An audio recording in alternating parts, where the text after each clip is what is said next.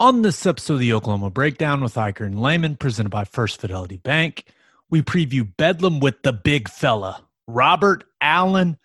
No one is more dialed into Oklahoma State football than Robert. So we break down this weekend's big game from every angle with him in the National College Football Roundup.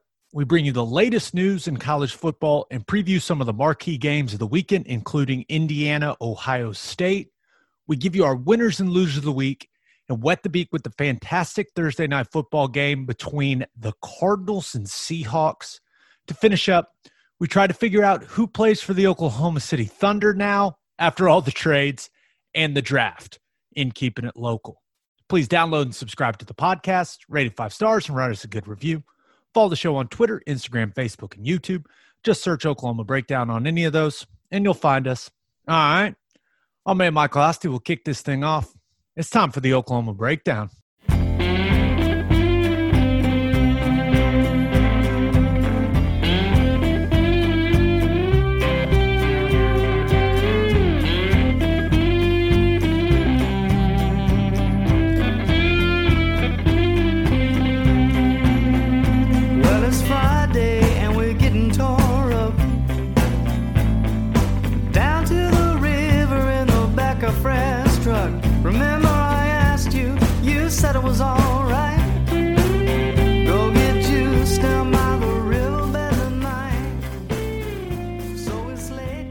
It's a beautiful Thursday, November 19th, and you're listening to the Oklahoma Breakdown with Ikard and Lehman, presented by First Fidelity Bank.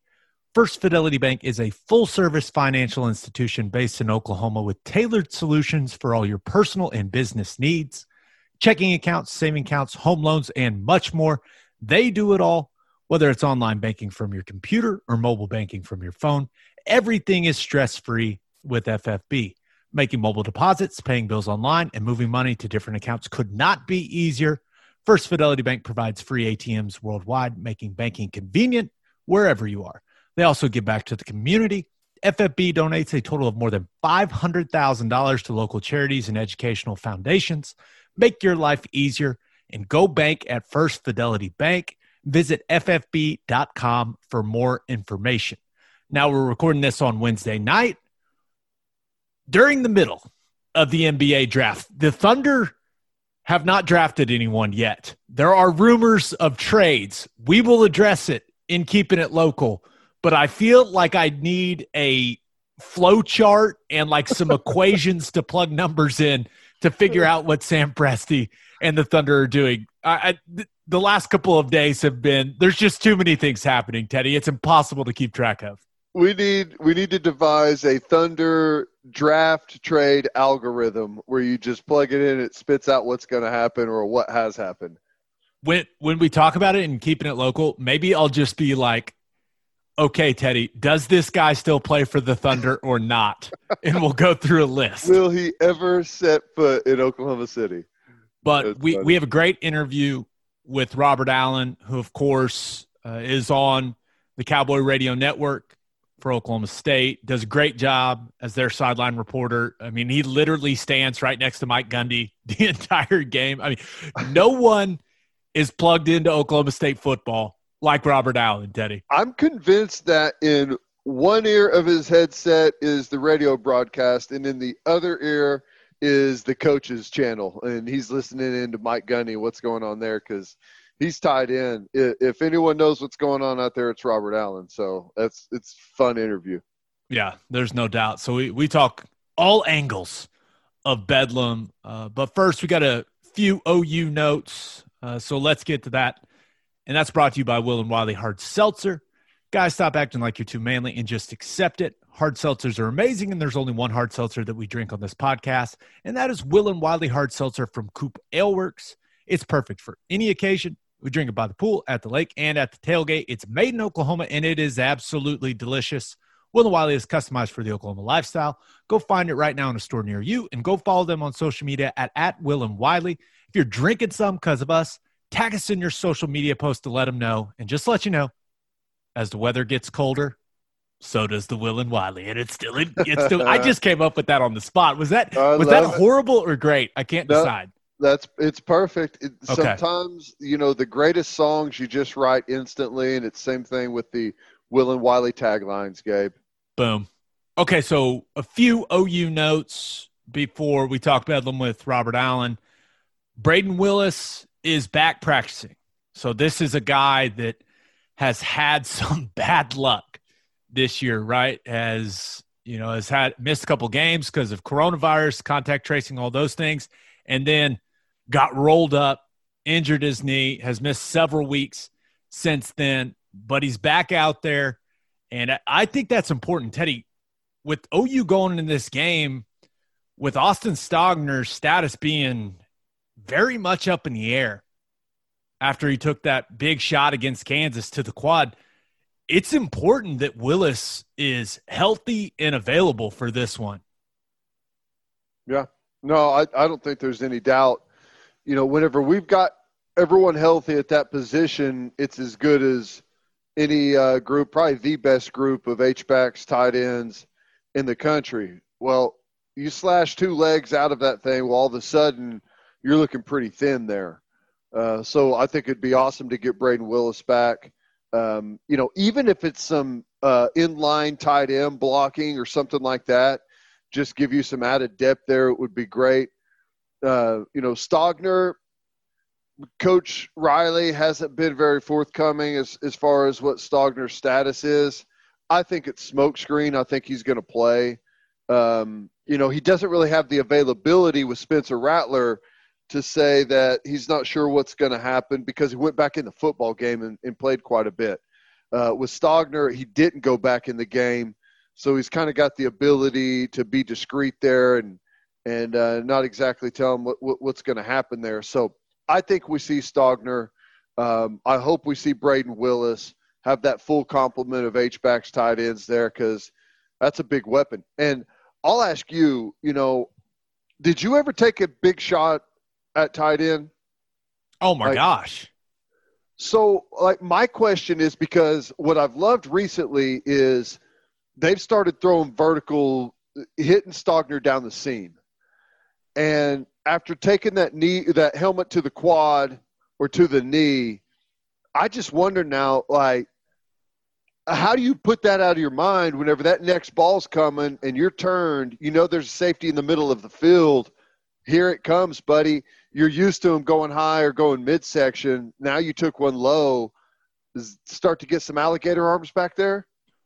Well, you have to. Yeah, I understand what you're saying. Like, now when you're playing and you're worrying about what route you're supposed to run and what the defense is doing, like, you, don't think, hey, so fast you don't have time. yeah, hey, I'm an I'm an alligator arm this son of a bitch. Like you you Right. don't really think of, about that. That's kind of an in the moment reaction, but you know, it's been a long time since I played played tight end, but it, it always came down to me trusting that the quarterback wasn't putting me in a shitty spot. That was it. And the the weird thing about the Stogner thing is it, it was on a free play, right? Remember, Kansas Yeah. jumps, so they so Rattler does the smart thing and pushes it down the field, but gets his big tight end, you know, chopped down like a tree. And so it to me for Stogner, it, it has to come down to him trusting Rattler, and and that happens in practice because that's where you develop that trust, right? Because the guys on the scout team they can't hit you, right? And Right. nobody on the first team defense when you're going good on good is going to hit Austin Stogner, right? Because they know how important he is to the football team. But if Rattler puts him in those positions in practice, yeah, in a game he might get out there and be like, "Oh, I don't know about this one." All right. Yeah. No, I, I don't know. I think that's interesting, and and I'm at, we're going to see it if he plays.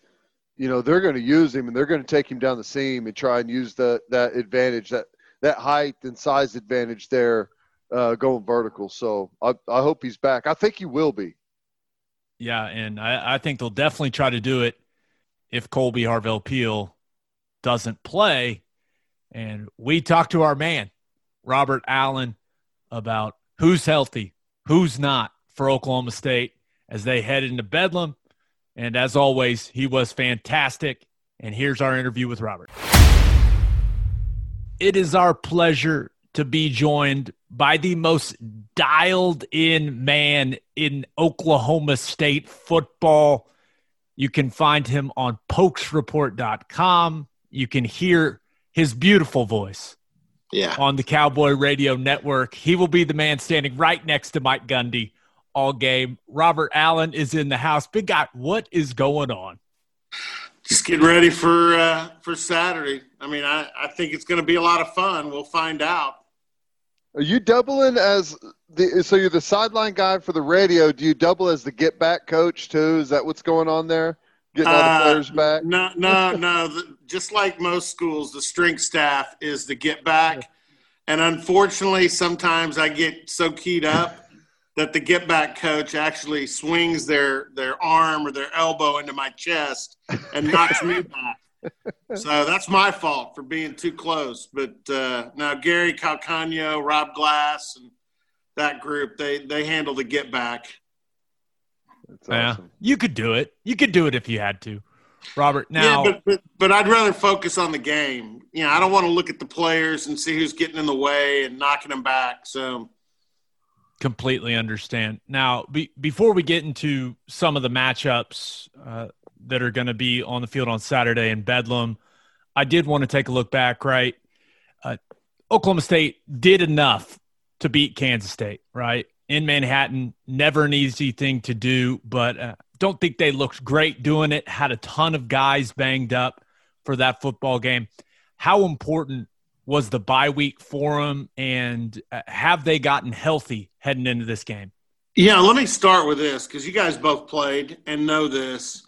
Um, uh, you win a game like Oklahoma State won at Kansas State, and you remember it, and it actually feels better than if you go out and you win one easily that you kind of take for granted. But you win one that that you've got to fight, scratch, claw all the way down to the wire to win. So I think they came out of there with a pretty good attitude. As far as the bye week, it was critical. Um, you know, Tylan Wallace's injury was a groin that happened in the middle of the week in practice. Um, you know, you guys saw him go in on the hands team and, and actually played a pretty pretty big role knocking the ball out of bounds. He's fine. You know, the running backs, all of it, almost all of it, including Spencer, was was kind of the the typical midseason aches. You know, partial separations, bruises, all that kind of stuff. I think they'll be healthier Saturday than they've been since the Tulsa game. In fact, they the two offensive linemen that got hurt against Tulsa in the first quarter or the first half, they came back this week. Now I don't think they can play. You know how long it takes for an offensive lineman that misses two months to get back into game shape.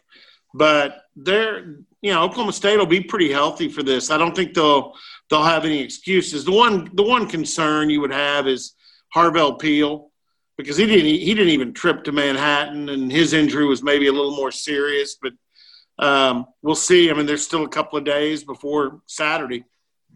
I'll tell you what I think's interesting, and you know, I thought Oklahoma State was going to have a, a pretty good defense with all the experience, and you know, it's not just experience that they had coming back; they had good football players coming back. But I didn't expect them to be winning games 16 to 7, 27 13, 24 21. I mean, this is completely different than what we've seen Oklahoma State football the last, you know, five, ten years. How's that been playing out there? You know, just kind of philosophically, the difference this year from what we've seen in the past. How are the players kind of feeding off of that? Well, the the interesting thing is is to see the way the coaches play it. Uh, particularly the head coach making decisions on. You know, Mike Gundy was pretty free about going on fourth downs anywhere in the midfield range, fourth and one, even fourth and two. Sometimes he'd go for it. He plays to the defense now. He's trying to give the defense every advantage. So that that philosophically, Teddy, that's changed. You play you play a different game when you're trying to help the defense versus trying to juice the offense. Uh, as far as the players, I mean, even guys that are the, the big playmakers on offense, like Chuba Hubbard, Tylan Wallace, Spencer Sanders, all of those guys, you see them going down to the defensive end of the bench, patting those guys on the back, cheering them on. Um, and honestly, because I, you know, I wasn't I wasn't that good as a walk on, but I played defense, so I, I enjoy seeing good defense. And it's been a while since we've really seen, like you said, not you know, 2011, Oklahoma State had a good defense in that they forced a ton of turnovers, but they weren't stoppers. These guys are stoppers, and they're good tacklers. That's probably been the most fun thing to watch. Is uh, I was talking to to, to Trace uh, Ford today, and I asked him about Stevenson because I mean that guy's a he's a bulldozer, and he goes, you know what, we're getting good coaching. We we, we understand we've got to get his legs and uh, and so that's again that just kind of tells you the mindset of them as tacklers. And the other thing they've done is they haven't had too many targeting issues, so they've been doing it at least the way modern modern football wants you to tackle. They haven't been leading with the head and getting into, into a lot of problems with that. So it, has been fun to watch. Now, Robert, let, us stick with that Oklahoma State defense because it. Uh, I feel like it's undoubtedly been – the strength of this football team. And they're, even though they've missed some guys, you know, some guys have been in and out the last couple of games with some injuries, uh, they still played at a high level. But it, it seems like a group that does a lot of things well. But the thing they're doing that's the most significant in my mind is they're getting off the field on third yeah. down. Uh, I mean, they're doing a great job of getting off the field. And what do you think has been the key to that success on third down for them? I think two things. One, in passing situations, even if they don't get a sack, they've been able to pressure quarterbacks. They've been able to make the quarterback throw off time. And you guys know when you, you make a quarterback throw sooner than he wants to, generally, it's not good. Uh, and maybe maybe he gets lucky, but more times than not, you're going to force incompletions. Uh, the other thing is tackling in space. Even when, and, and, we saw it against Kansas State a couple of times, even when um, a ball carrier or a receiver on a, on a short intermediate pass gets the ball in space, you know, the corners, the safeties, the linebackers all do a good job of even one on one tackling. And that's where you get a lot of third down stops. I mean, I can remember one play in particular. It was third and eight. Kansas State completed a really nice pass out in the perimeter, and the tackle was made one yard shy of the, of the sticks. Well, okay, that's a seven yard gain. Looks good in the book, but if it's one shy of the first down, you're getting off the field. So they're not always getting off the field because they're stuffing people. They're getting off the field because they're they're keeping them from getting to the chain. So it's it's been yeah, it's been successful. And then the Santa Fe package with uh, Ford, the previously mentioned Ford and Calvin Bundage. Yeah, I'm, I'm still trying to figure out how Calvin Bundage does what he does because he's not that big a guy. He is quick, but he's just got a knack for getting off blocks and getting back and almost like a, a, a gnat and, and, bothering a quarterback. Um, he's pretty good at being just disruptive. Yeah, I, I wanted to ask you about Sanders because with, with, the way the defense is is playing, you know, fantastic. Really, all three levels are are playing great. You know, they're keeping people from converting those third downs as we just hit, keeping people out of the end zone, forcing some good timely turnovers. Offensively, running game, not what it was a year ago, but it's still effective. And um, obviously, with, with Chuba and LD doing a good job there, and you got Tylan Wallace back. It feels like Spencer Sanders has kind of quarterback's been holding back this offense. How much do you think the like because this was supposed to be the big year for for Spencer Sanders? How much did missing spring, missing summer, uh, the awkward training camp? How much did that set back his uh, you know the way he was evolving as a quarterback? And this was supposed to be where he took those big steps. Did that set him back a lot? You know, we'll never know if I'm going to be right on my answer here. I don't think the pandemic and missing spring, they had three spring practices. In fact, I thought it was funny. The day the NCAA tournament and everything, all spring sports were canceled. that was the day of the third spring practice. And again, it was supposed to be one of those pajama practices that the NCAA makes you do, the acclimatization. And Gundy switched it to full pads because he knew it was going to be the last spring practice. Nice. So they went out and did a three hour full pad practice. But I don't think missing all that bothered him. I think the thing that got him off uh, stride and off development for this season was getting hurt in the first series against Tulsa, missing those games. Spencer, guys, is a, he's an emotional guy. He's he's you know a lot of quarterbacks are, are chilly. He's not chilly. He's fire. And I think what happened with him was uh, he kind of burned a little bit uh, on the sidelines watching the freshman Shane Illingworth have some success and being so fired up to get the season started and having his season stop on the first series. I think missing that next two or what it was two or three games. It was uh, West Virginia, Kansas, and they had the open week, and and he was back for Iowa State. Actually, three straight weeks they were off before they played Iowa State. I think all of that time, you know, think about um, think about when you're a kid waiting to open your gifts at Christmas. It just drives you nuts. Your skin's crawling. You can't wait to wake up the next morning. I think he went through a period after that Tulsa injury for five, six weeks. He was just beside himself, not being able to play. And I think, I think like he had to come back and, and prove it all on the first throw. Every, yeah, every and. I think I think he's he actually played pretty good against Iowa State. He played really good against Texas, except for the turnovers. But and then got you know you, you know the next week turnovers were were preached every every moment of practice. Take care of the ball. Against Kansas State, he took care of the ball, but guess what? It was almost like he was neutered.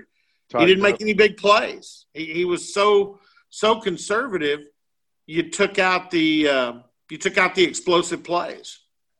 Yeah, Robert, I I completely agree with your assessment of the way he played against Kansas State. I, it just didn't look like the same guy to me. Um, w- what version of Spencer Sanders has to show up on Saturday in Norman for Oklahoma State to win this game? Because it seems like he's got to be better than what we've seen so far this season. Like he has to play in, my mind he has to play really well for them to win this football game with the way that oklahoma is playing coming into this one I think he at least needs to be a good point guard and complement and get the ball in the hands of, you know, the guys that can make plays. I don't think he has to make all the plays, but they're better when he has that big scramble that moves the chains or gets them in position for uh, a touchdown or even scores. Uh, you know what he needs to be? And I wrote a story on this today.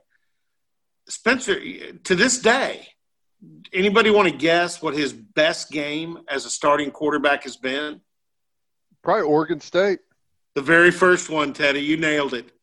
I mean, he he threw for over 200 yards. He was like 19 of Well, 20. they were they were good, they were supposed to pull him out at half, right? And Yeah, switch up guys, and they just played him the whole game. Oh, well, the, you, he, he made it so that you couldn't take him out. You'd have looked stupid if you took Spencer Sanders out of that game because he, he ran for over 100, threw for 203 touchdowns, no interceptions, no fumbles. If you remember, he was so comfortable with what he was doing. He had that uh, hurdle in the, I think it was in the second quarter, hurdled one of their defenders. You don't go pulling stuff like that unless you're really comfortable out there. i i remember i remember watching him in that game and going qb controversy my ass look at this kid Right. Yeah. Yeah. So he's still, that's the crazy thing. You go out and you play your very best game in college in your first game, and people have been waiting to see him play like that again since. He's had a couple that were close. TCU a year ago was really good. You know, the Baylor game, the first three quarters of the Baylor game last year were awesome. And then he threw three picks in the fourth quarter. I mean, and I agree with Gabe. He needs to be he needs to not only be careful with the football, but he needs to find that happy medium where he's aggressive enough to make big plays. You know, I, I think whenever you look at the two rosters, top to bottom, if you go position by position and compare them across the board, I think this may be as equal as we've seen the rosters for the starters. Oklahoma's deeper, which they're always going to be deeper, but for the starters, I feel like it's about as equal as we've seen, except for one, and that's the offensive line for Oklahoma State. And whenever you look at that matchup against the defensive line, which the last two or three weeks for Oklahoma has really come alive, how do you see them trying to slow down that pass rush, neutralize what Oklahoma's really, you know, gained that momentum defensively there with their up front guys? Well, the young the young guys in the offensive line, they've got two young guys playing in there, are going to have to play the best games they've ever played. Uh, I do have a lot of faith. Charlie Dickey's a heck of an offensive line coach. In fact, that's one of Mike Gundy's best best coaching hires when when he lost, you know, a really good offensive line coach and Josh Henson to A and M. I mean, within 24 hours, he'd hired Charlie Dickey. Um, but yeah, I think that's a pressure point. and I think if I'm Oklahoma, if I'm Alex Grinch, I'm I'm coming. I'm coming with those. And here's the other thing too: Oklahoma does something, uh, and they're consistent about doing it. They stunt like crazy. They're probably an 80% stunt team tackle in twist, double twist, uh, pirate. I mean, they, they run they run the gamut on um, on stunts up front. Well, against a young offensive line, you figure that's going to be effective. So, you know, because you got two guys in there that haven't been doing this all that long at this level. So, you know, I'm anxious to see how it works. I'm also anxious to see what Kasey Dunn and Mike Gundy might do from a scheme standpoint because there are things you can do to, to cause defenses to put on the brakes up front. And I'm sure they're going to try some of those things, you know, screens and, and uh, draws and, and, you know, some of that stuff. So, um, you know, it'll, it'll be interesting to see. Uh, Oklahoma State's pretty good about getting the ball out quickly on the perimeter.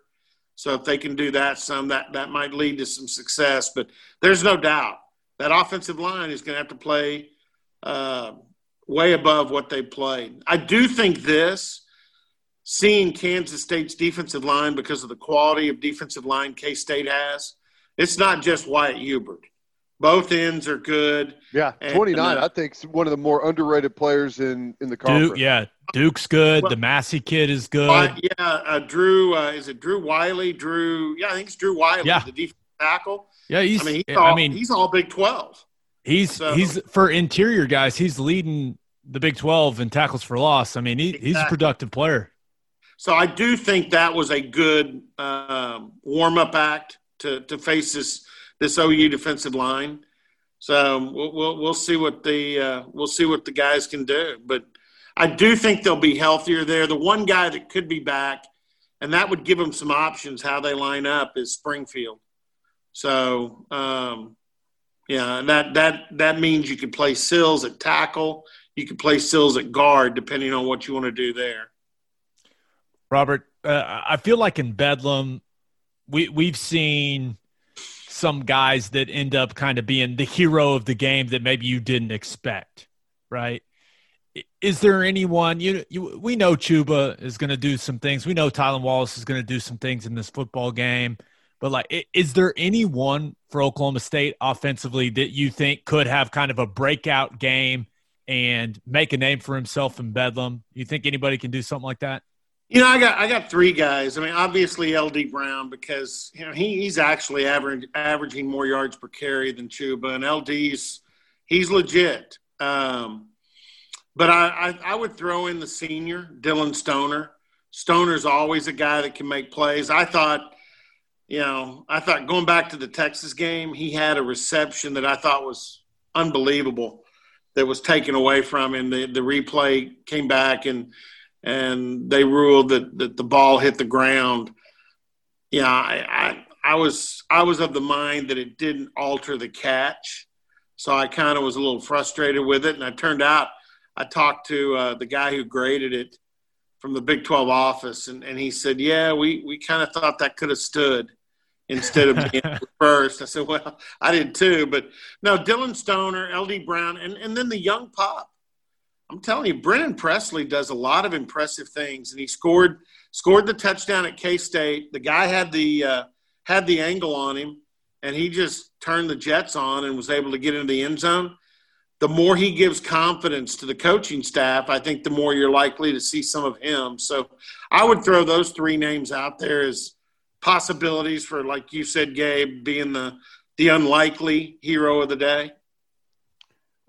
You think there's a mental edge either way in this football game? You know, it it feels like if you just step back a little bit, that maybe the pressures on Oklahoma State, um, kind of where they sit in the standings, uh, the way they were kind of picked preseason, and th- this team has been hyped up with the guys coming back.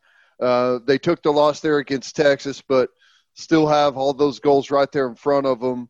And then you've got an Oklahoma team who – needs help right now to make the Big 12 championship. And it's like, you know, hey, we've already lost two games. We just go out there and cut it loose and see what happens.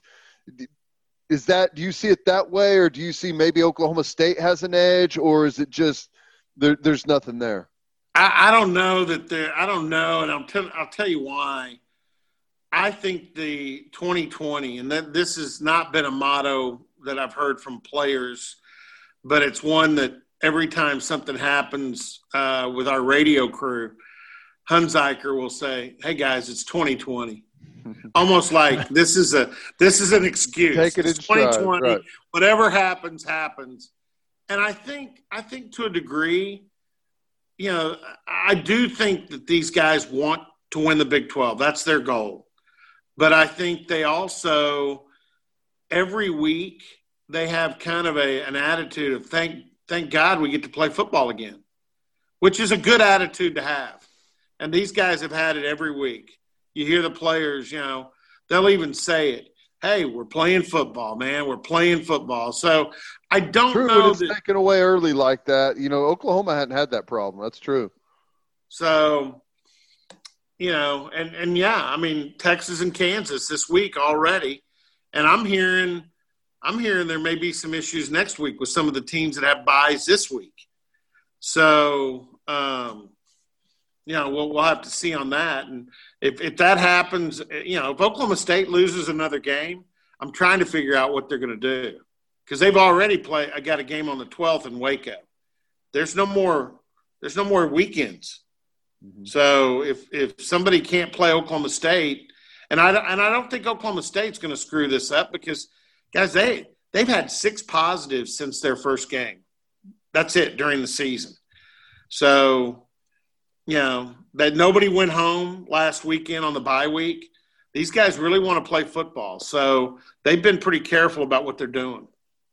Well, I like hearing that because Teddy and I talked about it on our last episode. The last thing we want is for COVID 19 to have a big role in this football game. I think that's the last thing that any Oklahoma or Oklahoma State fan wants. That would suck if there was yeah. some big, you know, key players missing from this game, Robert. Yeah, I, and I don't think again, I don't think it'll happen for two reasons. One, no one's giving out names, but I got a pretty good feeling over the summer because OSU does release how many positives there have been since June first there've been a bunch, and I think a lot of the football team and a lot of the men's basketball team, it's just gone through those teams early. Uh, but like I said, since the Tulsa kickoff on the 19th, there have been six positives in football, and five of them have been either coaches or staffers. So one player in three months. So this team's in pretty good shape when it comes to COVID, and certainly it looks like Oklahoma's been in pretty good shape since you know, maybe the Missouri State game, it sounded like a lot of guys were out, but seems like since then they've been in good shape. That's my herd immunity theory, Gabe. I mean, that's I, the, lay, the layman theory. You know what? I'm glad you said it and I didn't because that's been that's been my theory all along, and it's not popular because yeah, I mean, you're, you're talking about guys. It, that's why it. Gabe lets me say it. there you go. So well, you got a prediction? At the end of the day, what do you think is going to happen here? I mean, I'll just tell you right up front. I think it's going to be a, a, a touchdown game. I got Oklahoma winning by a touchdown, but I think it's going to be low scoring. Played in the I, 20s. I think the winner is either in the high 20s or low 30s. So I, I, I think uh, on another media outlet, I said 31, 31 28, Oklahoma State. I'll stay with that.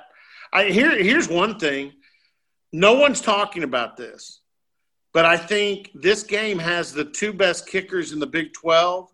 And, well, I don't know. The guy from Tech last week was impressive coming out of nowhere. But, you know, Gabe Burke, was it Brkic? Mm-hmm. Is that how you pronounce it? Yep. Okay. And then Alex Hale, the Australian for Oklahoma State's, he's been almost spotless. So if it comes down to a field goal late, I think both Mike Gundy and Lincoln Riley can feel pretty good about their chances. Yeah. I think it's going to be a good one, boys. Um, Robert, uh, as always, man, uh, really appreciate the time. Everybody go check out all of Robert's stuff at pokesreport.com. Now, don't listen to his radio broadcast because you should listen to our radio broadcast during the game. But still, hey, I always appreciate the time, man. Thank you. Well, and, and I will say this because of Sirius, and I know you're on Sirius every day, Sirius XM in the afternoon with Ollie. But I love the fact that just about any time we want, even on replays, we can tune into the other networks because I, I learned stuff, and I you guys kind of improvise the the tag team sideline deal, and then I told uh, Toby this the other day. There's probably not a better X and O color guy in the booth than Teddy Lehman, and I I do enjoy listening.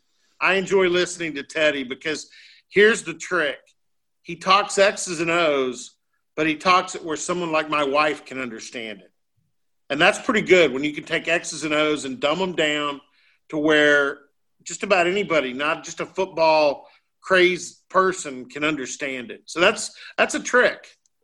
I appreciate that. That really means a whole lot, man. I, I appreciate that. And I've been dumbing things down my whole life. Trust me. Haven't we all? All right, Robert. Thanks, man. Thanks, guys. Man, no one knows more about Oklahoma State football uh, unless you're on the actual staff or the actual team. No one knows more about Oklahoma State football than Robert Allen. and I'm telling you, I'm still not fully convinced that he's not on like the group text message with the coaches or or however they play that out because he knows everything. Now, whether or not he's going to be forthcoming with everything that he knows is a different story, but there's some nice little nuggets in there. Oh, yeah. Oh, yeah. All right, Teddy, let's move on to Call Your Shot.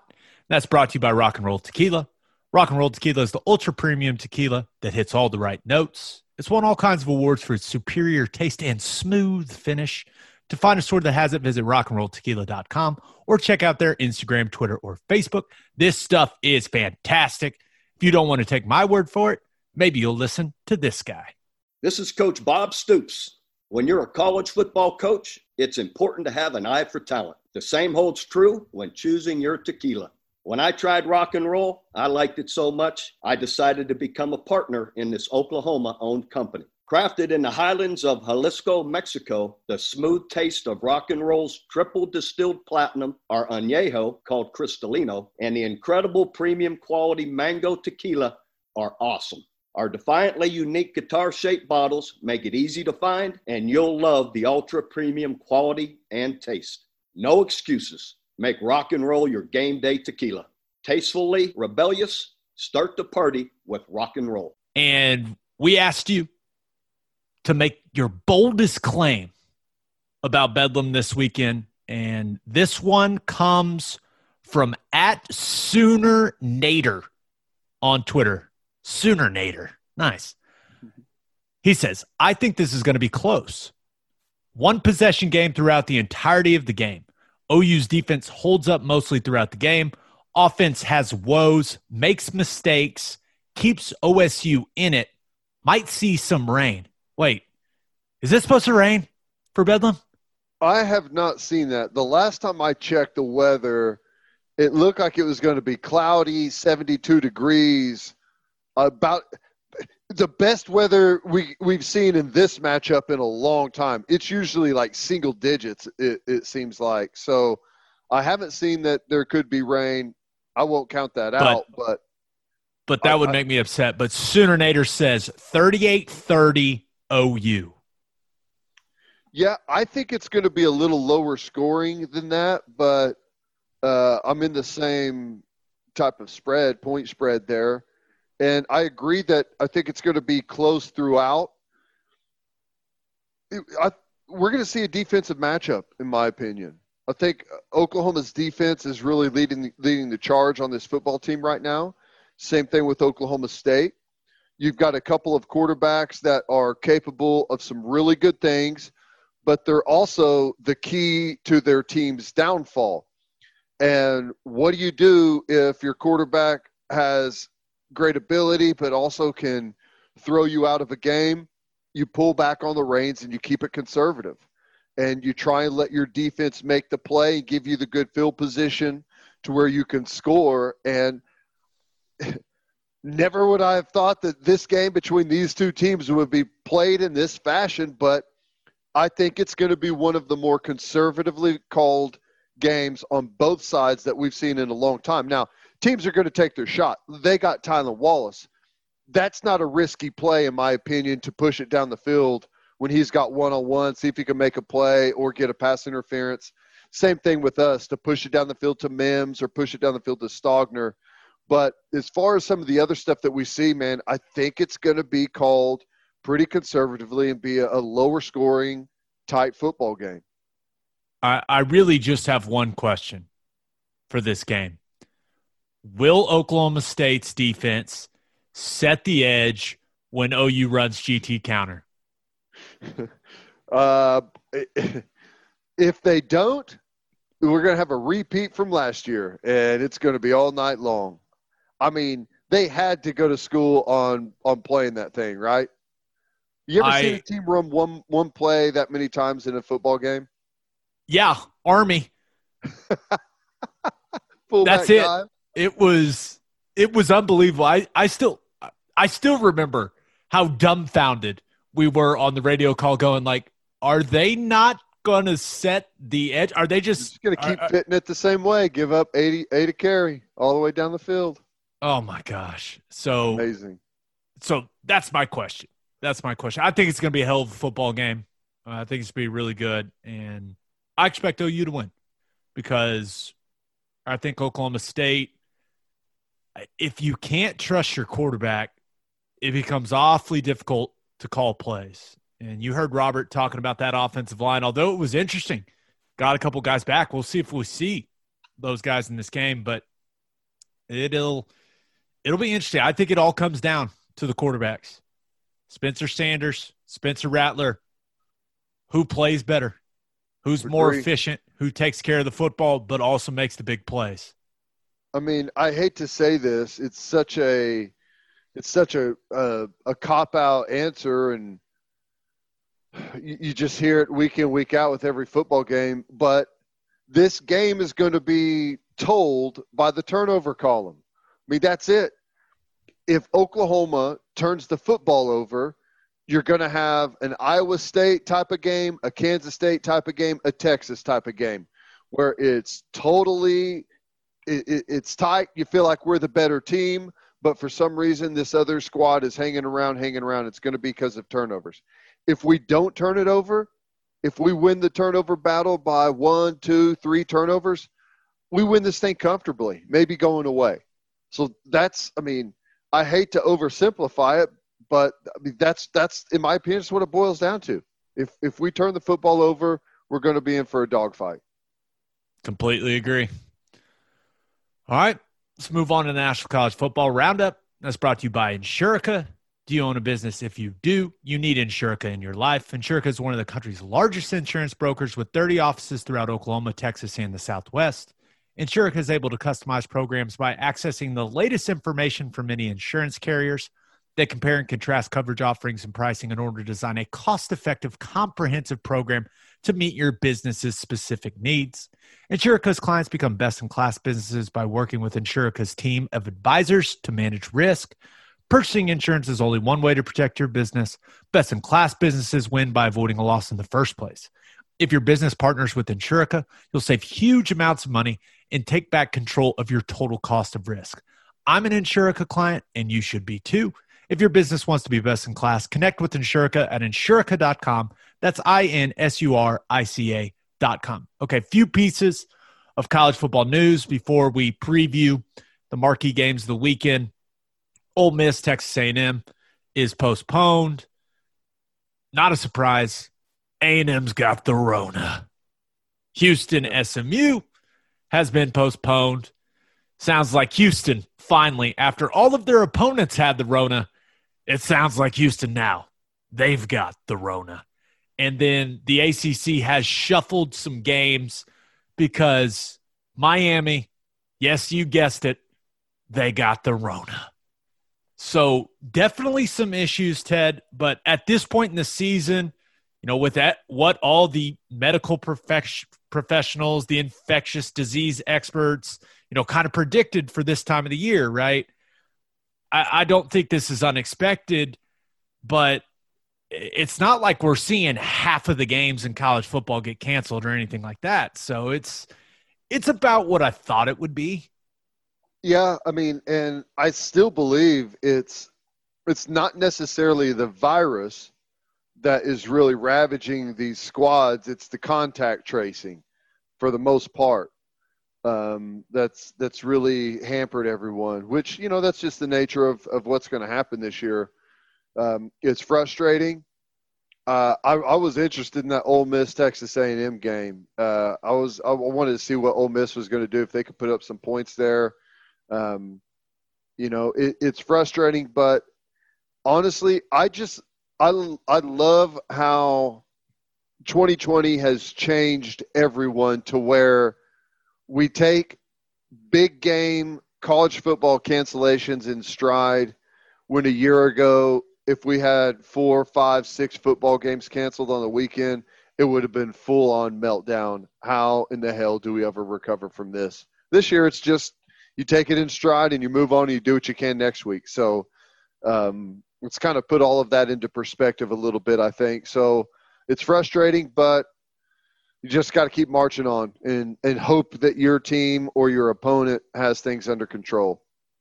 Now, Teddy, we're gonna we're gonna keep talking college football.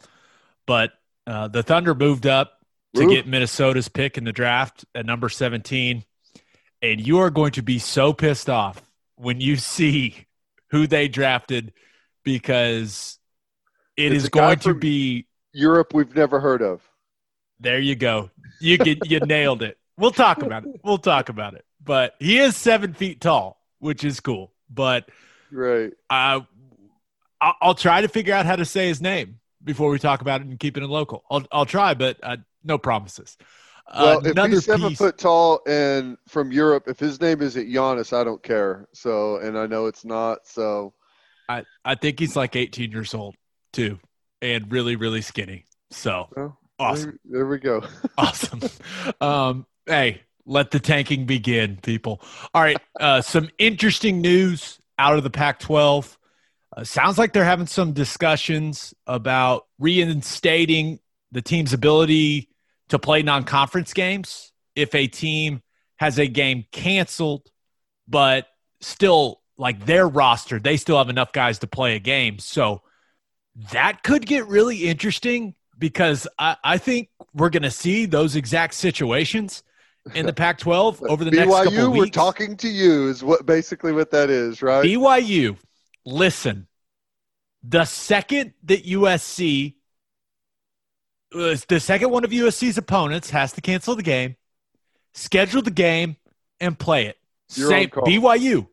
If Oregon, if one of their opponents has to cancel and Oregon can still play, schedule that game. That's your way into the playoff, right there, BYU. I'm. I don't know. I'm going to pull it up. Have you? Who does BYU have left? Are they? They have one game left. Two. Because they only have eight this year, right? yeah, Let's they're see. they're scheduling. Uh, dude, when I tell you that They've they are got, favored by like one million points this weekend, UNA. It is, it is a symbol. I remember seeing it, and I was like, I've never even seen that symbol. I think it's North Alabama. It is North Alabama Lions. What I was going to ask is, see, they've got this one, and then they don't have another one until December 12th. But what I was going to ask is like, would they drop Northern Alabama's ass to go play Oregon like last second? How They cool would should. that be? I don't cool think would that be. I don't think there would be any hesitation at all.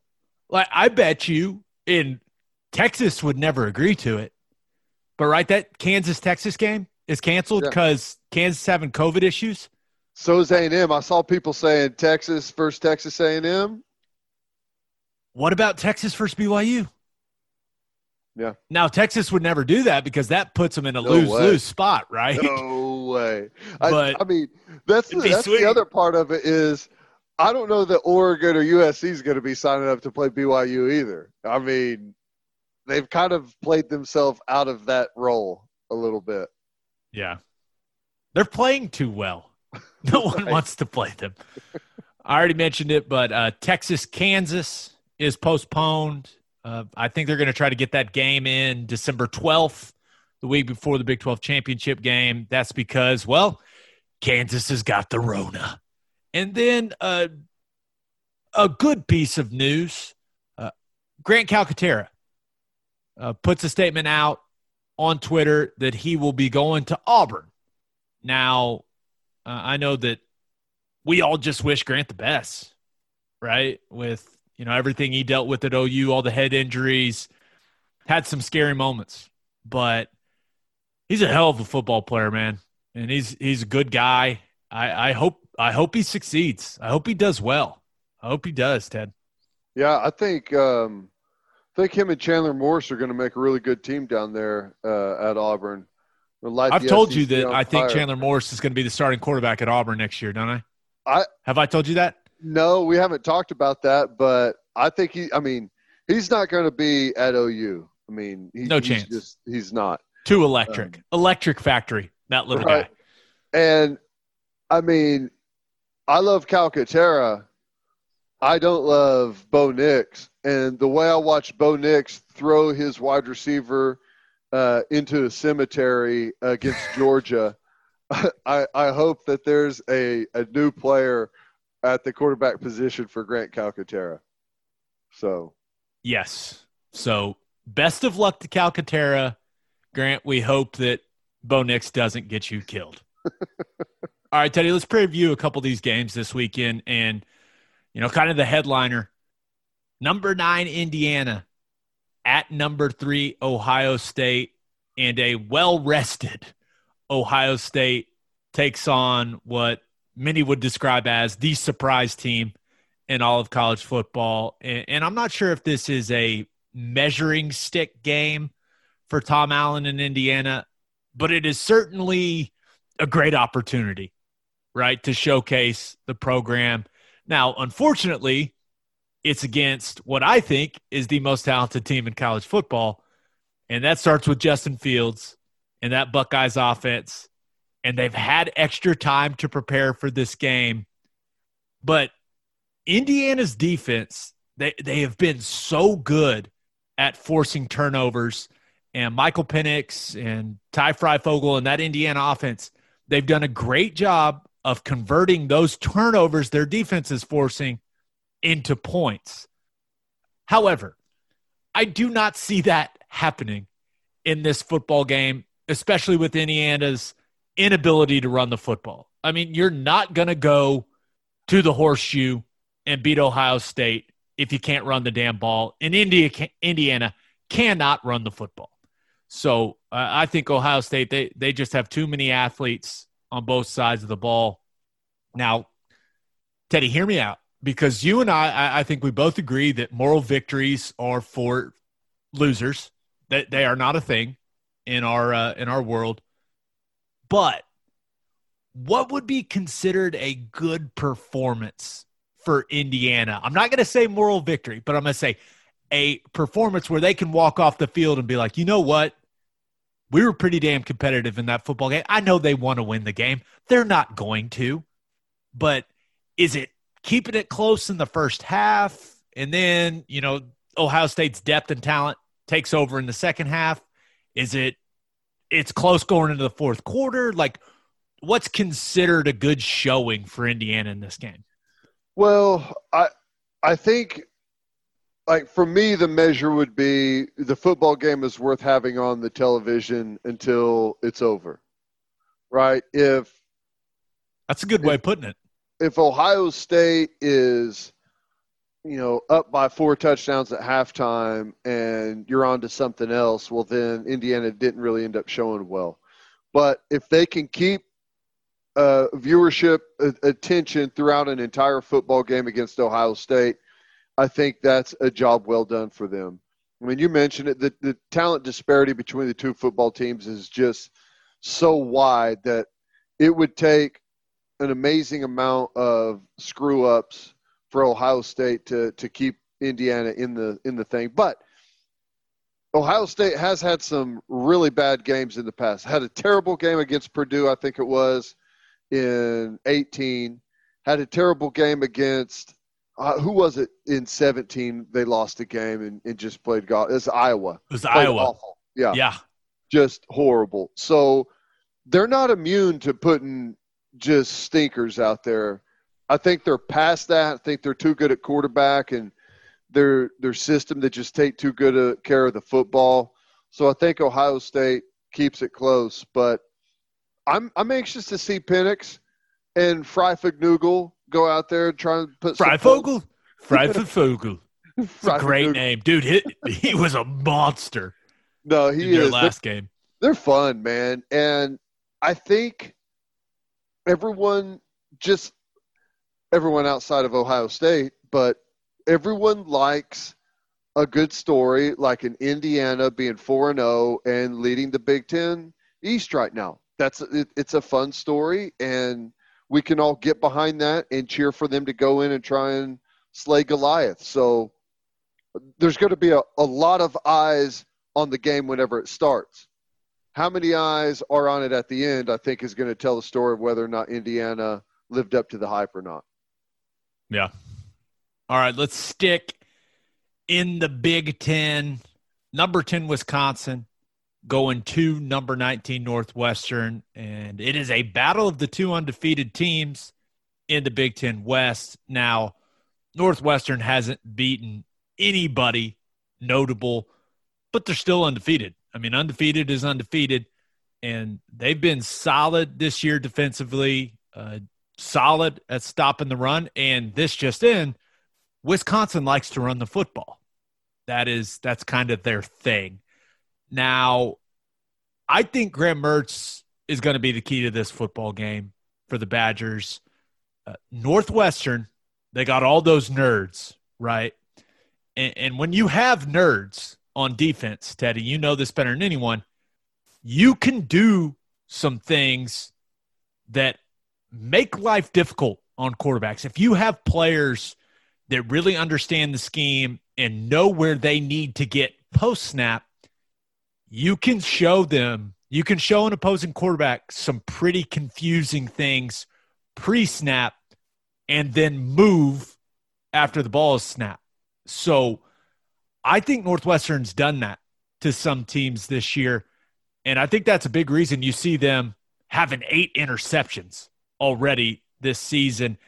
And Graham Mertz, he's going to have to trust what he sees post snap because they are going to show him one picture before the snap, and then that picture is going to change, and that can make life very difficult on a young quarterback.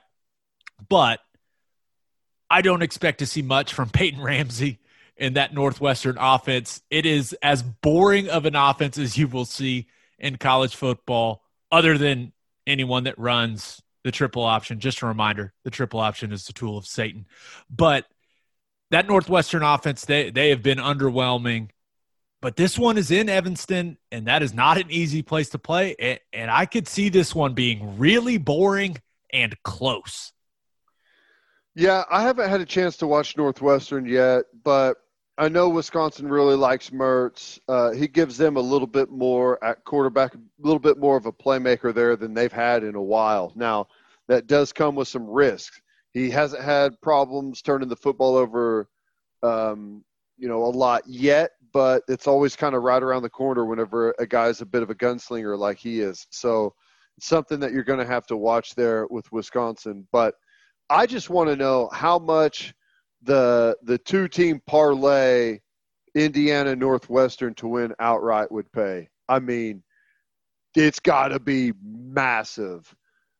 I would love that to happen. Not going to. They're both probably going to lose, and Indiana may lose big, but it's a fun story. You got Indiana and Northwestern right now, top of both of those divisions. I think they both go down, but hopefully we get some good football games out of it. Yeah.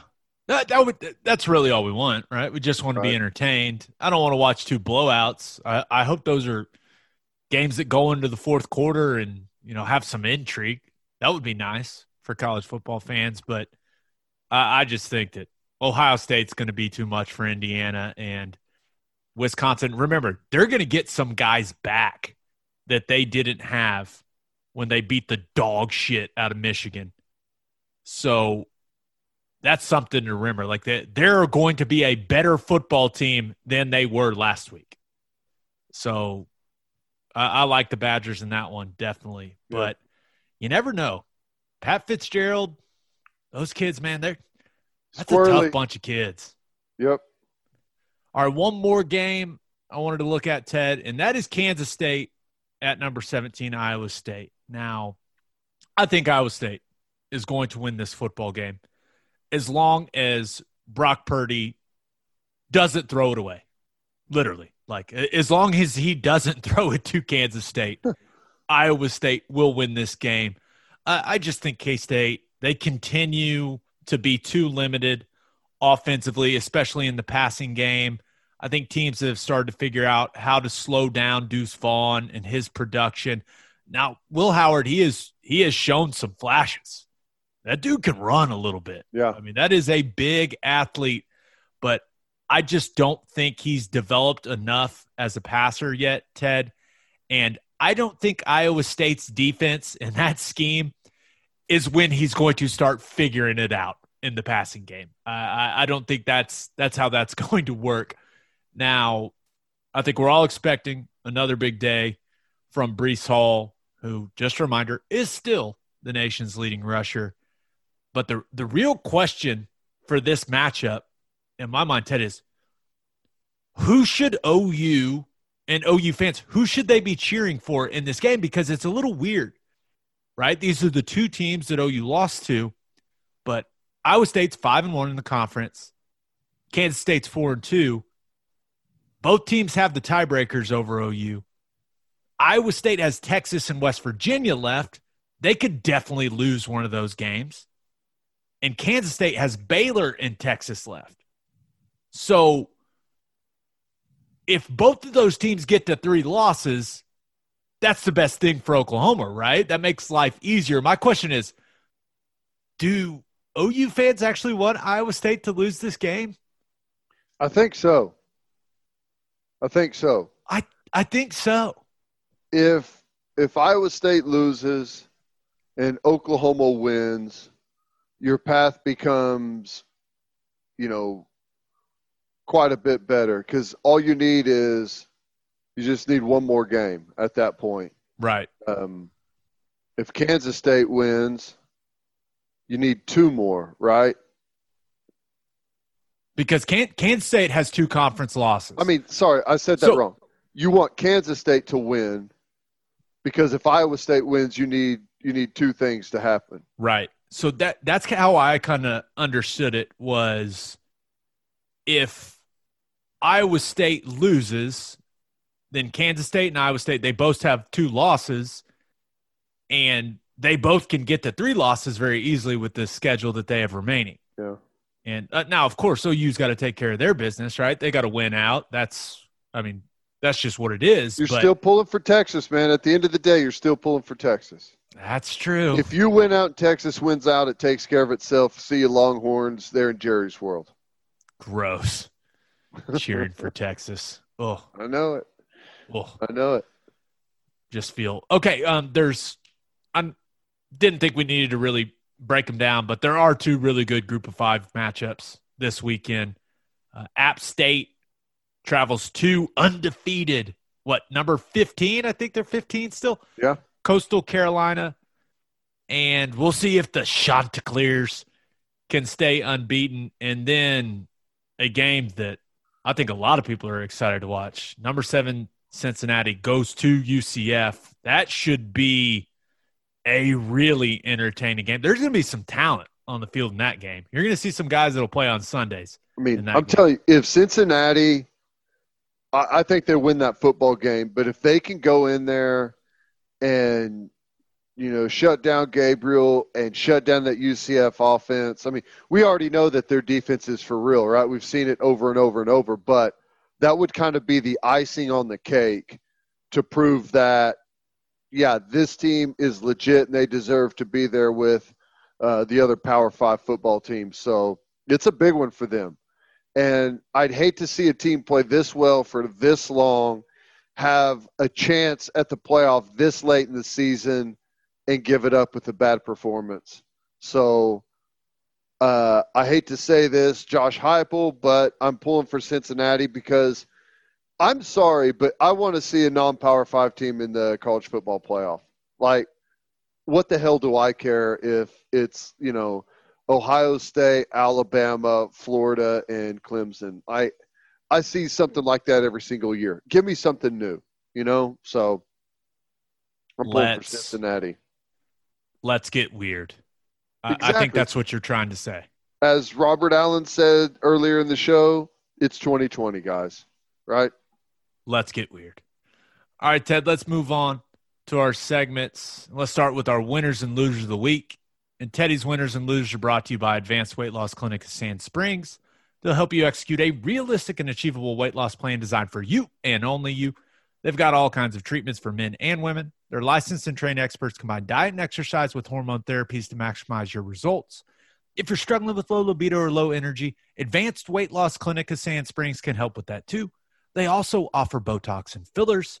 To get on the path to losing weight, call 918 241 LOSE or visit their Facebook page. If you mention the podcast, you will get a free fat burner injection.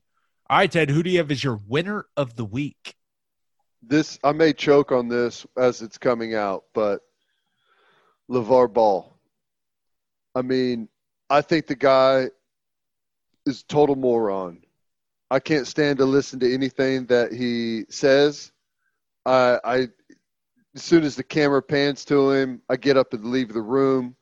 I don't want to give him any moment of my time, but the more everyone called him an idiot and said how stupid he is and rooted against his sons because of that, he's had two lottery picks. What? The only two brothers ever to be picked. Um, what? They go one and three or two and three in the Two, two and three, yeah, because three. Lonzo went second overall a couple drafts ago, and Lamelo just went third overall in tonight's NBA draft to the Hornets, which I cannot wait for Michael Jordan and the Ball family to mingle. Oh, what what could go wrong, Teddy? What could go oh, wrong? Oh my god! I, I mean, that's hey, that's just a total disaster waiting to happen. But I I I had to give the the pops some props to having the two boys go that high in the draft. Um, I guess he gets the last laugh. So I'll give him winner status for a very short amount of time. Do you think all the ESPN shows will start having him on again now?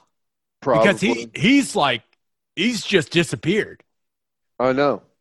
I, I his his son or wife or someone probably had to say, "You have got to shut up and get lost. You you you are sabotaging my career. You've got to get out of here." How So- about this? LeVar, if you want to come on the podcast, you know, just holler at us. We'll entertain you, man. Come on. Oh man, I I would uh, just I would just want to see your reaction. That's all I would want to see is your reactions throughout that interview. Oh, it'd be brutal. That would be so brutal. But hey, I I'm open to it. Let's go. Bring him on. Whatever it takes in the name of content. All right, then. Who do you have as your loser of the week? Uh, since it's the NBA draft, I figured I would go ahead and get this in here uh, once and for all. My only shot at it. Uh, Sam Presti for the. I, I know it's. We've all moved on. Everyone's moved on except for me, but I would make him the loser right now because this this whole the whole situation the Thunder in it just reminds me of the worst trade in the history of professional sports. Oklahoma City will never win a championship because of that horrible trade Gabe Ikard when we sent James Harden to Houston. It killed it. It ruined it. It's over. And I wish he'd just stop trying and doing all these fancy things. Just get Blake Griffin and Buddy Hield here. No one cares anymore. We're not going to win a championship. Just bring us some guys that we want to watch play. Okay? It's over. The ship has sailed. You had a once in a lifetime, once in the history of the league group of young talent right there together, and you let it go. The NBA, Gabe, they made the rules of the league so teams like Oklahoma City can hang on to talent like this whenever they get it. But we didn't want to pay him a couple we didn't a couple million dollars. James Hard just turned down a hundred million dollar extension, no big deal, and we let him go over three million dollars. So you know, Golden State, that crap like Kevin Durant. Oh, we would have won if we would have played better against Golden State. You know, KD. There is no Golden State if James Harden stays in Oklahoma City. They're a blip. They're nothing. LeBron James, he Miami, they win the one title against the Thunder. The Thunder win it next year. We're not talking about LeBron James, how he is now. They would have ripped off championship after championship after championship. Russell Westbrook, Kevin Durant, James Harden, Serge Ibaka, all on the same team, all at the very beginning of their careers, and we let it go. Loser of the week. Man, that made me sad. Thanks, Teddy. Thanks, Teddy. Making me sad. I'm, you know, I'm, I'm over it though. You know. Yeah, clearly, clearly, it's uh, it's not sticking with you. You know, and I don't think about it like on a daily basis. you want to know a true story? This is how shocked I was when that happened. Because remember, Harden had a year left on his deal they didn't have to do it, right? And right. I, I, I understand. Like I, uh, we've gone well, down this road so you many said times. the other day that you did not play good in that Notre Dame game. Is it? Well, I had a couple bad plays. The, oh, okay. This is. I was wondering but if yes, found out the hard news right before you took the field. no, this is this is true. Just played the game, right? You know how after the game you come out of the locker room, your family's right there. Go and talk to your family, you know, right outside the Switzer Center. And I go out there, I'm talking to my family, and I'm talking to my uh, now wife, and she's telling me how good I played. And I'm like, well, I got my ass kicked on a couple plays. That's the first time that's ever happened. And she's like, you know, you played well. Like it just, you know, they're a good team. And I was like, you're right. They're a good team. And so we're walking to the car, and I finally start looking at my phone, and I look at it, and it's like my brother's like, the Thunder traded James Harden, and I just the Thunder fucking traded James Harden. what? And I looked at her. I was like, "Why didn't you tell me?" She was like, "I knew you'd be so mad. You love him so much." and I was like, "What?" And that was like I was bummed about the game, but that just sent me like off a cliff. I went straight and found the nearest whiskey bottle. Man, I was not in. I was not in good shape. Uh, the the, the thing that frustrates me the most out of this deal is it was like, well, you know, we're a small market team and you know, we don't want to dip into the luxury tax. We've been in the luxury tax ever since that happened, nonstop, basically the whole time, we've just hanging out there, getting hammered, hammered, luxury tax, luxury tax, luxury tax. But we wouldn't do it for Harden. Well, you're going to be thrilled when you see who the Thunder moved up to take with the 17th pick. I'm going to keep holding on to it, Teddy. I found I found a player comp. I found a little write up on him that I'm going to read you. I am very excited. All right, my winners and losers are brought to you by Sound Advice. A lot of us are watching our favorite football teams from home this year, which is why you need to get ready for game day with a home theater system from our friends at Sound Advice, and also Thunder season right around the corner. Get set up, people. Sound Advice can customize your home entertainment system indoors or outdoors. Sound Advice did the Wi Fi network and all the audio visual at my new house, and it is awesome. They hide all the wires in the cable boxes so it looks great, and I can control every TV in my house from my phone. And my internet has been flawless for the best home theater systems in the Oklahoma City area. Call Sound Advice at 504. That's not right. That's definitely not right. 504. That's not the area code in Oklahoma City. 504 wrong. boys. That's uh New Orleans, The right? 504 boys. What? What? You heard that song? That was a good. one. yeah. All right. Uh, sound advice number is 405 549 3880, or you can visit them at soundadviceokc.com. My winner of the week, it's got to be Jameis Winston, man. Uh, I mean, it absolutely has. He, it, it comes out that Drew Brees has five fractured ribs. Sounds like one side happened in one game, the other side happened in another game. Andy's got a collapsed lung. I mean, yikes. That, that sounds awful for the future Hall of Famer. Oh, by the way, former teammate. No big deal. Now, we saw Jameis in the second half against the 49ers, but this is really his opportunity to resurrect his career, Teddy. And that's that's what Teddy Bridgewater did, right? With with the Saints. He he was able to do some really good things. What went 5 and 0 when Brees got hurt last season, and that made Teddy Bridgewater a shit ton of money, $63 million to be exact. I looked it up. Jameis Winston has the chance to do something very similar. He went to New Orleans to rehab his career. He went there to learn from Drew Brees and Sean Payton. He could not ask for a better opportunity than this. They've got the Falcons on Sunday. And, and I am I am very interested to see this New Orleans offense because I love Drew Brees. Uh, I think he's one of the best ever, but I don't think it's any secret that his lack of arm strength at this point in his career has maybe been holding that offense back a little bit when it comes to pushing the ball down the field. So I'm interested to see if Jameis can do that, if he can bring that to this offense.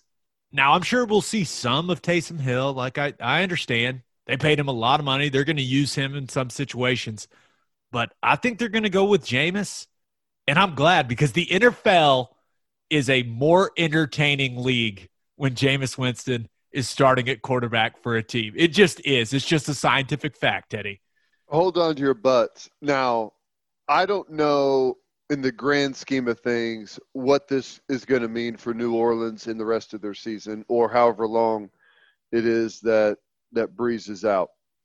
But what I do know is that fantasy owners of Michael Thomas out there, you just hit the lottery because Winston is going to be ripping rail balls to Michael Thomas all day long. He's going to be throwing picks.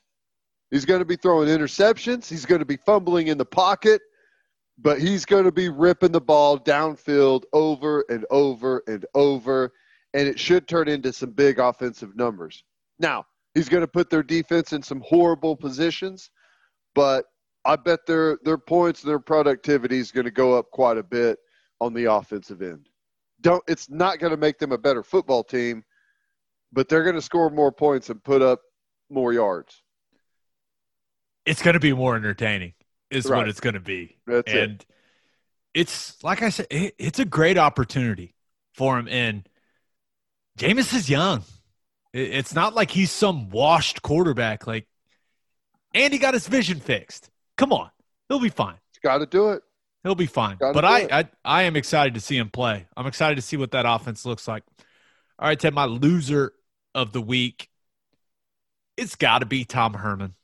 It, it, it just has to be. And wait, uh, on, on one hand, he's kind of the winner of the week because that Kansas game getting canceled basically gives him two weeks to get ready for Iowa State, which I think is a big advantage for them because Iowa State's got to worry about that Kansas State game this week. And Texas, who has been banged up, they can, including Ehlinger, right? They can get healthy and basically put two weeks of prep into that Iowa State game. So I, I think that's a big advantage for them. But there's that. And then there's what we heard from Tom Herman earlier in the week. And maybe it's because, and I'm sure you feel the same way, but maybe it's because we paid for Stoops, who literally wrote a book called No Excuses. When I hear coaches making excuses, it really, really bugs me because I always view the head coach of a college program as someone that is supposed to put all the blame on them and deflect all the praise to everyone else. Like that that's just kind of how I view that position. Like if your team loses, you come out you say, "You know what? That's on me. I got to coach better. I got to get these kids ready to play. It's it's my fault. Don't blame them, blame me." Like eh, that's just kind of how I feel head coaches should act. Maybe that's maybe things have changed. Maybe maybe I'm starting to get a little old school in my thinking. My God, I'm getting old. How about that? But Tom Herman comes out, and I'll give him credit. He opens up about the rumors uh, when it comes to Urban Meyer, you know, being a, a guy that could be the next head coach at Texas, right? A guy that Texas fans are pushing for. He addresses that and says that his players know that that isn't true. And like, that's great. But then he starts opening up about his job status and he talks about how great of a relationship he has with Chris Del Conte and you know how his players know the truth and they know what's fake. But then he blames writers and people that cover the team. He says that they are writing articles that make it hard for him to recruit because the articles that you know have unnamed sources and aren't based in fact like are are being read by impressionable 16 year olds like that's what he said and it it i i just don't understand it it just it, it's just excuses man it, it's just excuse like everyone gets negative recruited like Lincoln Riley was just getting negative recruited because people thought he was going to be the next head coach for the Dallas Cowboys. Like that happened. You didn't hear Lincoln bitching about it.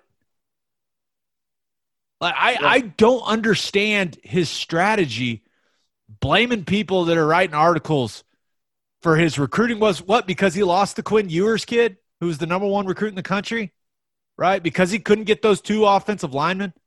I think that the what are they like the Bachmeyer twins or whatever the Yeah. hell their name was, like two guys that their dad played at Texas. I think their granddad played there too. But like, you're gonna blame people writing articles that are mean about you. Like, how about you win some damn games?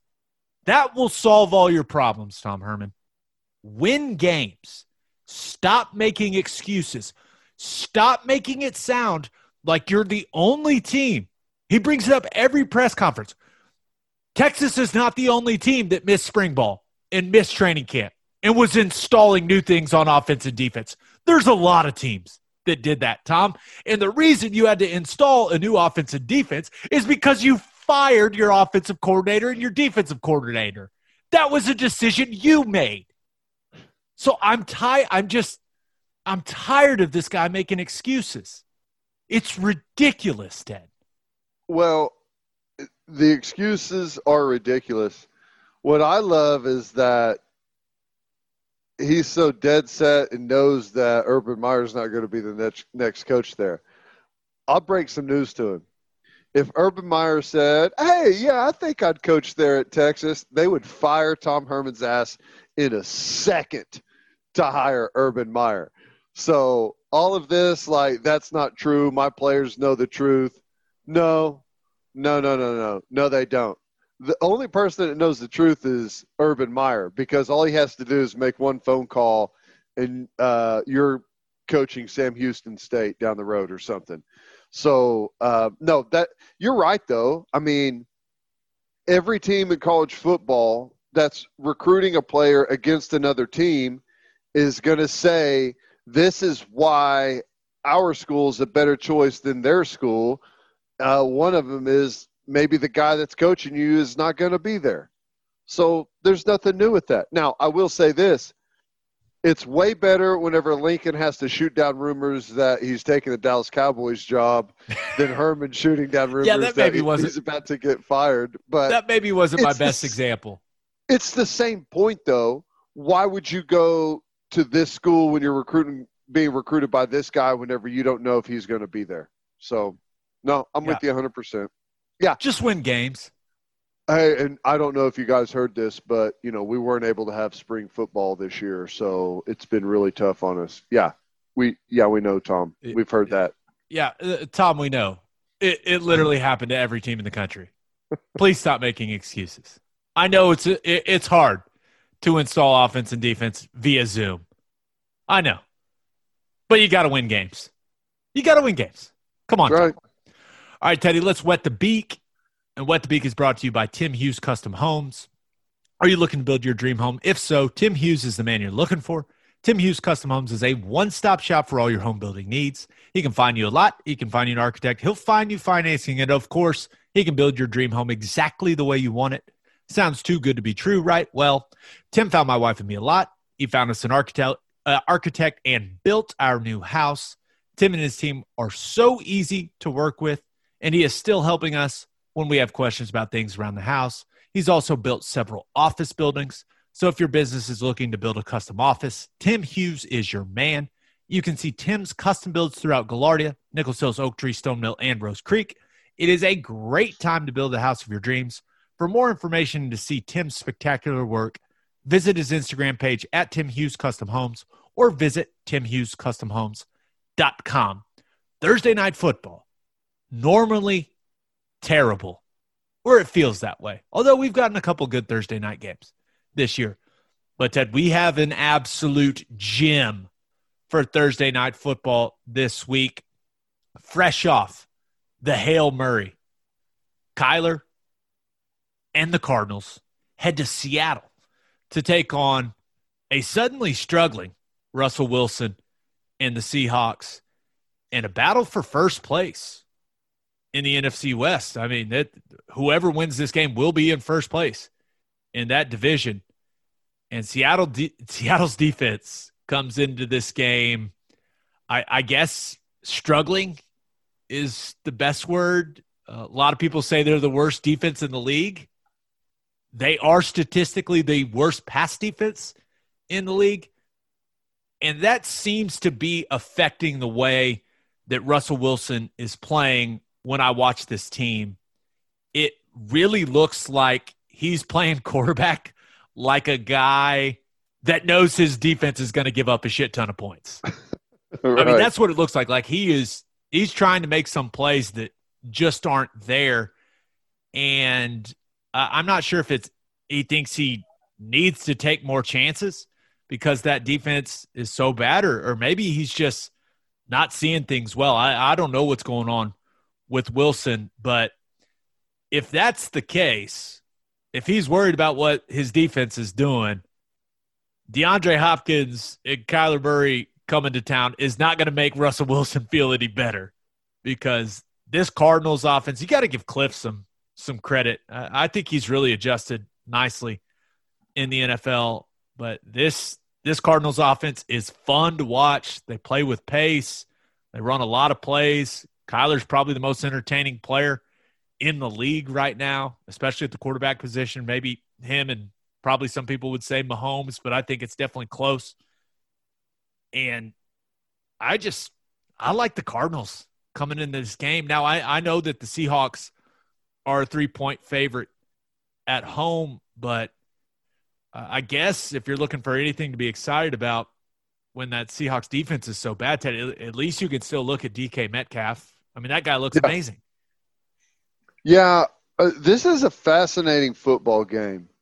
You know, one of the problems with Seattle and Russell Wilson is he has been under constant pressure. I mean, he could barely get the football off against the Rams. It was horrible. They were getting beat uh, across the board on pretty much every passing down. Now, I think Seattle wins the game. And maybe I'm making too much of this. Maybe I'm not. But it's going to be 45 degrees and raining in Seattle. Did you ever play in Arizona? Yes. Beautiful indoor stadium. Weather out there is fantastic. Grass indoors. Grass. You can like when you're running down the field, it's like you can hear it. It's hollow underneath you. It's pretty cool. But they've played their last three games at home. Before that, they were at Cowboys playing in Jerry's World. I mean, it's been a long time since they've played any football at all exposed to the elements. Seattle lives kind of in that nasty mess up there. I think they're used to it. Uh, Russell Wilson has played football in that crap quite a bit. He's used to it. Maybe I'm making too much of it, but I think this Arizona offense playing in that horrible Seattle weather is going to really affect them. Um, I think the connection to DeAndre Hopkins is is not going to be as good. I think Kyler may struggle a little bit in in that stuff. So maybe I'm making too much of it, but give me Seattle. Weather guy. Love it. I like Yeah, it. I mean, whenever they've been as protected as they have been there in Arizona playing indoors, I just I think you go from that to an all-out rainstorm and it's 45 degrees outside. I mean, that's that's a pretty massive shift, and you can't replicate that there in Arizona. It's not like you're going to say, "Yeah, we're going to go outside and practice in the conditions today, boys. Get used, get ready for Seattle." No, can't do that. now Russell Wilson's thrown seven interceptions in his last four games, but then Fair point. weather. no one likes playing in shitty weather. I agree, Ted. It's hey, it's sound logic. So uh, I've got the Cardinals. Yeah, I'll uh, I'll give me those three points, and and you got the Seahawks. Seems fair. I like it. I like when we disagree. We'll All right, Teddy, let's happens. finish. Let's finish up with keeping it local. Where we highlight what's going on in the great state of Oklahoma. That's brought to you by Bishop McGuinness Catholic High School. As schools reopened in the fall, parents wanted to provide the best possible educational experience and spiritual development for their children. That's why they sent them to Bishop McGuinness Catholic High School. A one to one iPad setting makes McGuinness students fully prepared to continue high level learning from home. A 12 to 1 student to teacher ratio guarantees no student is overlooked. In addition to athletic clubs and programs, athletic programs and clubs, jeez, Bishop McGuinness's college prep curriculum offers 22 AP courses. Financial aid is available. For more information, visit bmchs.org. bmchs.org. All right. So the NBA draft is going on right now. So Teddy, I'm going to keep. Uh, I- I'm going to catch you up to speed with what's Okay. happening. So we talked about the Thunder trading Dennis Schroeder last episode. Remember, and that trade will be official tonight. So then the Thunder sent Danny Green and Terrence Ferguson to Philly for Al Horford, a 2025 first round pick, and the number 34 pick tonight, which has not happened quite yet. We will finish recording this before the 34th pick happens. And frankly, who cares about second rounders? Anyone that gets picked in the second round of any professional sports draft is a loser. Fair point. Fair. It's true. It's, it doesn't matter. Football, softball, whatever it is. Teddy got picked in the second round. That's why it's funny, people. That's why it's funny. is a loser. But Chris Paul was traded to Phoenix. and he's apparently already working out with Devin Booker. But the Thunder are getting Kelly Oubre, Ricky Rubio, Jalen Lecque, Ty Jerome, and a 2022 first round pick. Abdel Nader also went to Phoenix in that trade. Do you have all of that down, Teddy? You got it? Uh, yes, just because I'm looking at it here in the rundown. But yeah, that's just the beginning of it too, right? of what's Oh, yeah. going on. Here we go. So remember that Ricky Rubio came in the Chris Paul trade, right? Well, Sam Presti took Ricky Rubio and the number 25 and number 28 picks. Remember, they got the Lakers pick in that trade. They got their first round pick in that trade for Schroeder. So he took the Thunder's first round pick, the Lakers' first round pick, and Ricky Rubio, packaged that, sent it to the Minnesota Timberwolves for the 17th pick in tonight's draft, where they selected. Are you ready? Are you prepared? Yep. Alexei Pukachevsky. Pokuchevsky.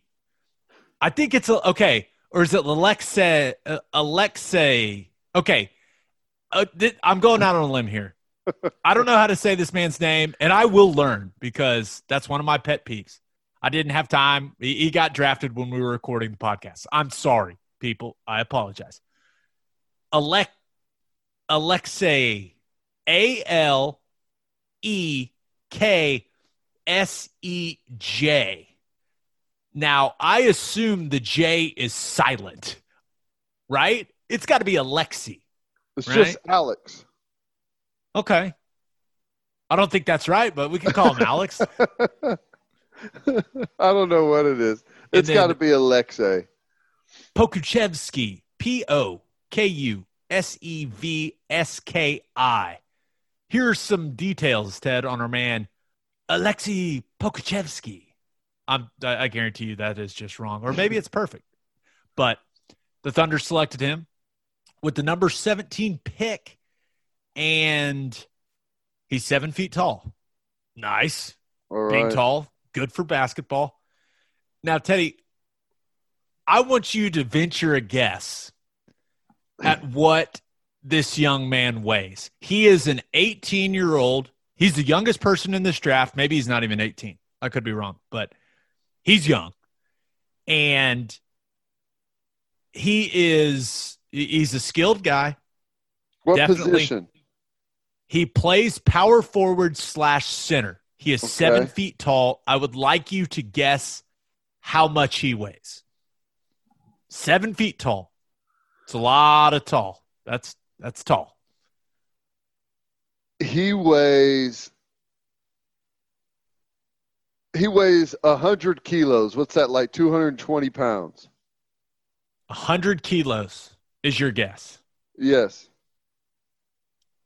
Alexei Pokuchevsky weighs two hundred and one pounds. Oh, seven Ooh. foot, 201.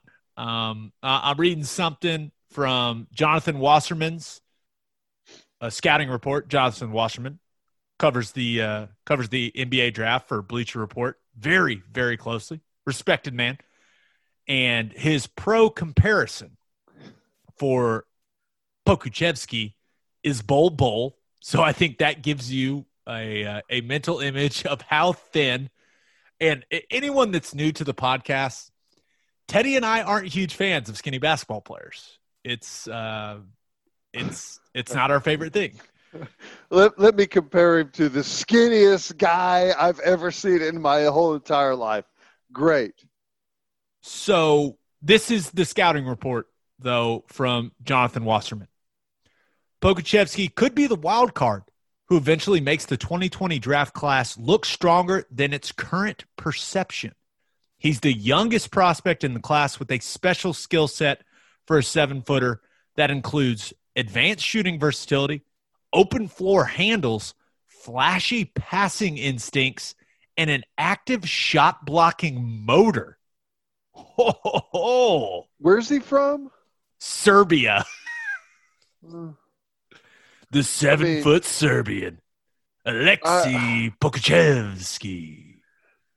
Okay, I mean, maybe he's going to be good, but we he won't even he won't even come into the continental United States for the next four or five years. I don't know if hopefully it's not that long, but a little more about him. Pokachevsky spent the past few years with the Greek club Olympiakos, which is The a big deal. few years, he's 18. Dude, they start him young in Europe, Come on, man. So. especially when you're seven feet. But That's cool. It's worthless. this is where you're going to love this. He saw limited action with the senior team. He played 11 games with the developmental team in Greece's second division, averaging 10.8 points, 7.9 rebounds per game. He also averaged 1.8 blocks, uh, 7 3 wingspan on the seven footer. How about that? So he didn't even play in the top Greek league. He was in the uh, he was in the B league. Teddy, he pay he played for Olympiakos's uh, B team. when you said he had limited time with the seniors, I was imagining this kid out there with a bunch of 65 year olds playing basketball. But hey, Oh my God. tall guy with some skills. We'll see. But now I'm I'm not very good at math, and who knows when this kid comes over, like you said. But Never. he will never come over here. He will never play one minute of stop it? basketball for the Thunder. you I'm just telling you. stop never. it with the He'll negativity? Never damn it! play here. Or he will be the key cog to a championship team. Teddy, start Alexei planning the parade, bud. Pokachevsky. 2025. Okay. I'm planning it. but but now the uh, the Thunder just drafted a center, and they've got Al Horford, who is scheduled to make twenty point seven three million this year, and Steven Adams, still a member of the Thunder, as we record this podcast. Uh, he is going to make twenty five million, so that's a lot of cash into the center position. That Okay. no one else uh, has anymore. But Okay. Are you are you all right? I feel like I feel like the Thunder has broken you, man. Is it because They they, drafted a seven foot, two hundred and one pound human being that we could, uh, we could we could knock him over with one arm, right? seven foot tall, 200 pounds. I mean, for reference, we've got a guy on our football team that's 5'8, 200 pounds in Buki. I mean, this guy's almost two feet taller than him and weighs the same amount. And by the way, Buki is the smallest player on the field by far. They have the same uh, weight in their Hey, he's a project, and I, I, I know Thunder fans don't want to hear this, but the the Thunder need to be the worst team in the league this year. Okay, I said it. I said it. It would be the best thing for us. I said it. I'm sorry. I said it. the best thing for us is to stop this charade and trade for Buddy Hield, Blake Griffin, and be mediocre. That's what we need to do. and on that note, episode 61 in the books. We'll have a new podcast that'll drop Monday morning. We'll be recapping Bedlam with our man, Brandon Whedon. So hopefully OU stomps Oklahoma State and we can make fun of Whedon, but he'll be joining us on Sunday night. Just a reminder you can hear Teddy from 2 to 6 on Sports Talk 1400. And you can hear me from 3 to 5 on Sirius XM Big 12 Radio, channel 375. Hope you all have a great weekend. Until next time, we appreciate y'all for listening. And do what you always do, Oklahoma. Take care of each other.